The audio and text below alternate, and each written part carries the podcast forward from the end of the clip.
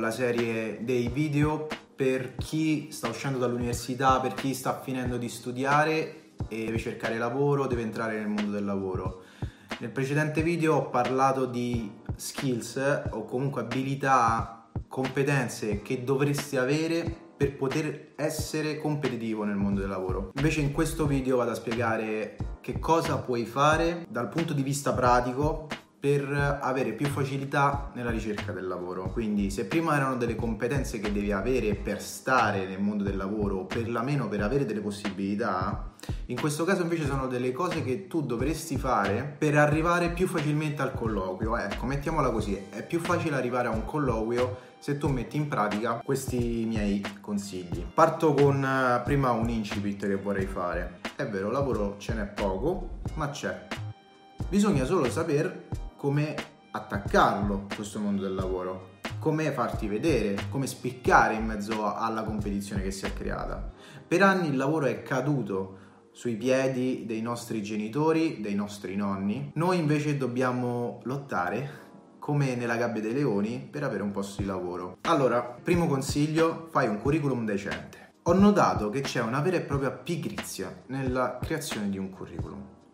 Tanta gente ancora utilizza il curriculum in formato europeo. Il curriculum in formato europeo va utilizzato solo quando viene richiesto dall'azienda, perché è un curriculum uno preformattato e che non è molto leggibile, questo te lo può dire penso qualsiasi HR, allo stesso tempo non fa trasparire che cosa sai fare, ma soprattutto chi sei. Quindi fare un CV che trasmetta chi sei tu che cosa sai fare. È molto più importante di avere un elenco delle cose che hai fatto o che avresti potuto fare. Quindi il primo consiglio è utilizza strumenti eh, come ad esempio Canva per creare un CV bello graficamente che rispecchi anche il tuo modo di essere. Sei una persona analitica, sei una persona creativa. Io in primis ho avuto sempre molti complimenti per i CV e anche i miei amici per cui ho fatto i CV, perché ho aiutato anche dei miei amici a farlo e anche loro hanno ricevuto questi complimenti. Quindi è un consiglio che mi sento di darti perché fino a prova contraria in tutte le mie esperienze hanno avuto sempre un buon riscontro, a prescindere dal fatto che tu abbia preso o meno un lavoro però al colloquio tutte le persone a cui ho fatto un CV ci sono arrivate. Ti ripeto, per farlo bene puoi provare con Canva, ma puoi anche farlo semplicemente con Word che ha dei template già preimpostati, cerchi su Google CV template, ma io ti consiglio Canva perché è molto molto più semplice. Secondo consiglio, sempre sul curriculum. Ok, abbiamo detto che devi fare un CV a tua misura, che ti rispecchi, ma non solo. Il CV non deve solo rispecchiare chi sei e che cosa hai fatto, ma deve rispecchiare anche quello che sta cercando l'azienda e cosa tu puoi dare all'azienda. È inutile dire a un'azienda che ti sta cercando per un posto di contabilità che tu sai usare, non so, ad esempio Photoshop.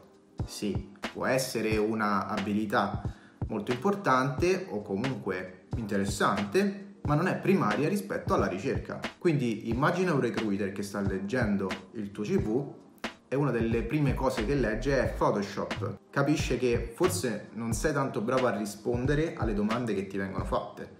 Loro ti hanno chiesto un curriculum per una persona che deve fare contabilità, non per un grafico. Perché questa si tratta solo di pigrizia, è solo forza di volontà quella che si frappone tra te e un possibile colloquio. Quando fai un CV e lo invia a un'azienda, fallo sulla misura della job description che è stata fatta quindi se c'è contabilità, devi sapere utilizzare Excel, eccetera. Metti tutte le abilità che sai fare, che sono richieste, come prioritarie all'interno del CV e poi metti anche tutte le cose laterali che possono essere sempre un plus che vengono apprezzate dai recruiter. Poi, un altro consiglio che posso darti è dai valore alle tue esperienze. Molte volte, eh, anche da ragazzi che magari ho incontrato all'università, eh, dopo che ho cominciato a lavorare mi hanno chiesto ma come posso fare il curriculum, cosa ci posso mettere dentro. Una cosa che mi ha insegnato un headhunter e che mi ha insegnato anche il marketing è che in realtà qualsiasi cosa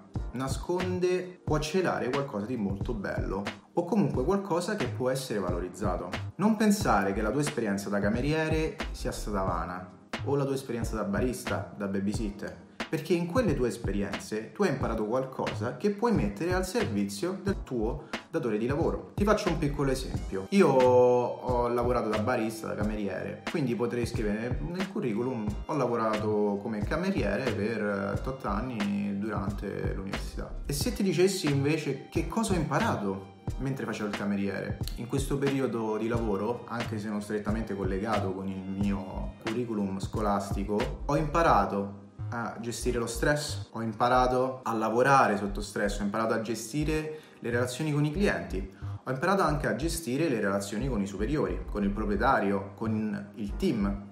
Ho imparato a gestire anche le scadenze, tutte cose che nel mondo del lavoro si presentano in qualsiasi azienda.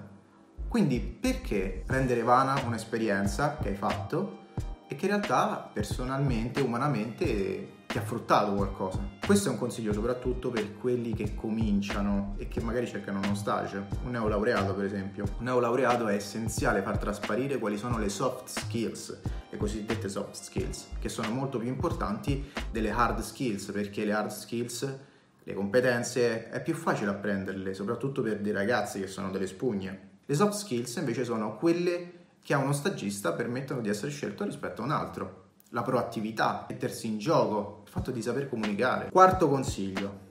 Apri un account LinkedIn. Vedo che ci sono ancora ragazzi che non hanno un account LinkedIn. Ecco, LinkedIn è la base per trovare il lavoro nel 2021.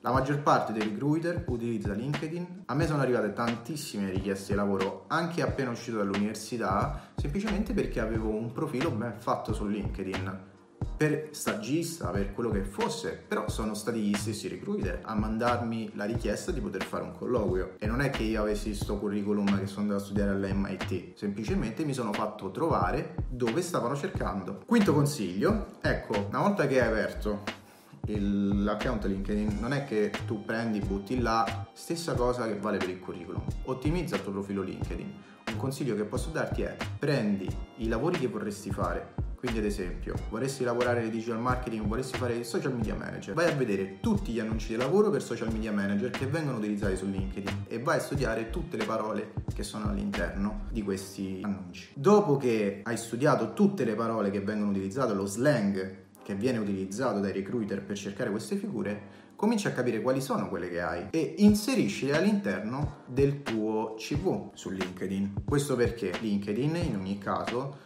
cercherà o proporrà ai recruiter persone che sono in linea con le loro ricerche e quindi andrà a studiare la semantica del testo, quindi le parole che sono all'interno del testo e se tu comparirai nel database di LinkedIn come una delle persone possibili che appunto ha le abilità e le competenze che vengono richieste gli verrà subito proposto. Allo stesso tempo quando il recruiter cerca ad esempio competenze in Photoshop, Premiere, scrittura creativa cercherà direttamente e quindi fatti trovare su tutte le parole chiave che vengono utilizzate all'interno degli annunci. Questi invece sono dei consigli più per spiccare. Queste sono due cose invece che possono darti un punto in più agli occhi di un recruiter. Video curriculum. Prova a girare un video dove spieghi quello che hai fatto, gli studi che hai fatto e esattamente prova a riformulare tutto il tuo curriculum in uno storytelling attraverso un video. Leggere è molto più complicato che ascoltare e guardare. Proprio per questo usiamo YouTube, guardiamo Netflix.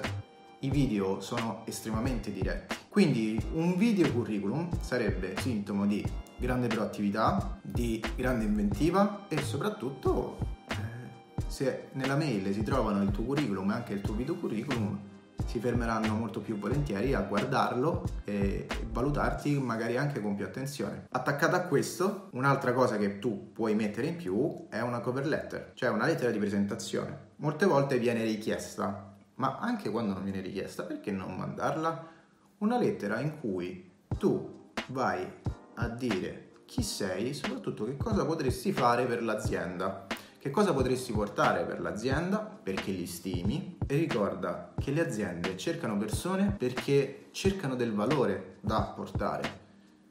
non cercano qualcuno a cui dare i soldi, non cercano qualcuno che stia seduto sulla sedia. Quindi cerca di essere una di quelle persone fin dall'inizio. Spero di averti dato qualche consiglio utile. Io ti assicuro che queste strategie sono state utilizzate sia su di me, sempre con buona efficacia. Io poi ho deciso di fare il libero professionista, ma non perché non avessi possibilità di lavoro. Fortunatamente ho sempre attratto il lavoro grazie appunto a queste tecniche che sono cominciate appunto con l'avere tanti colloqui e poi sono sfociate nel farmi trovare esattamente dove mi stavano cercando. Ci vediamo nel prossimo video di questa rubrica, se vuoi seguire altro su business e comunicazione trovi gli altri video all'interno del mio canale, puoi iscriverti, attivare la campanella, ci vediamo nel prossimo video.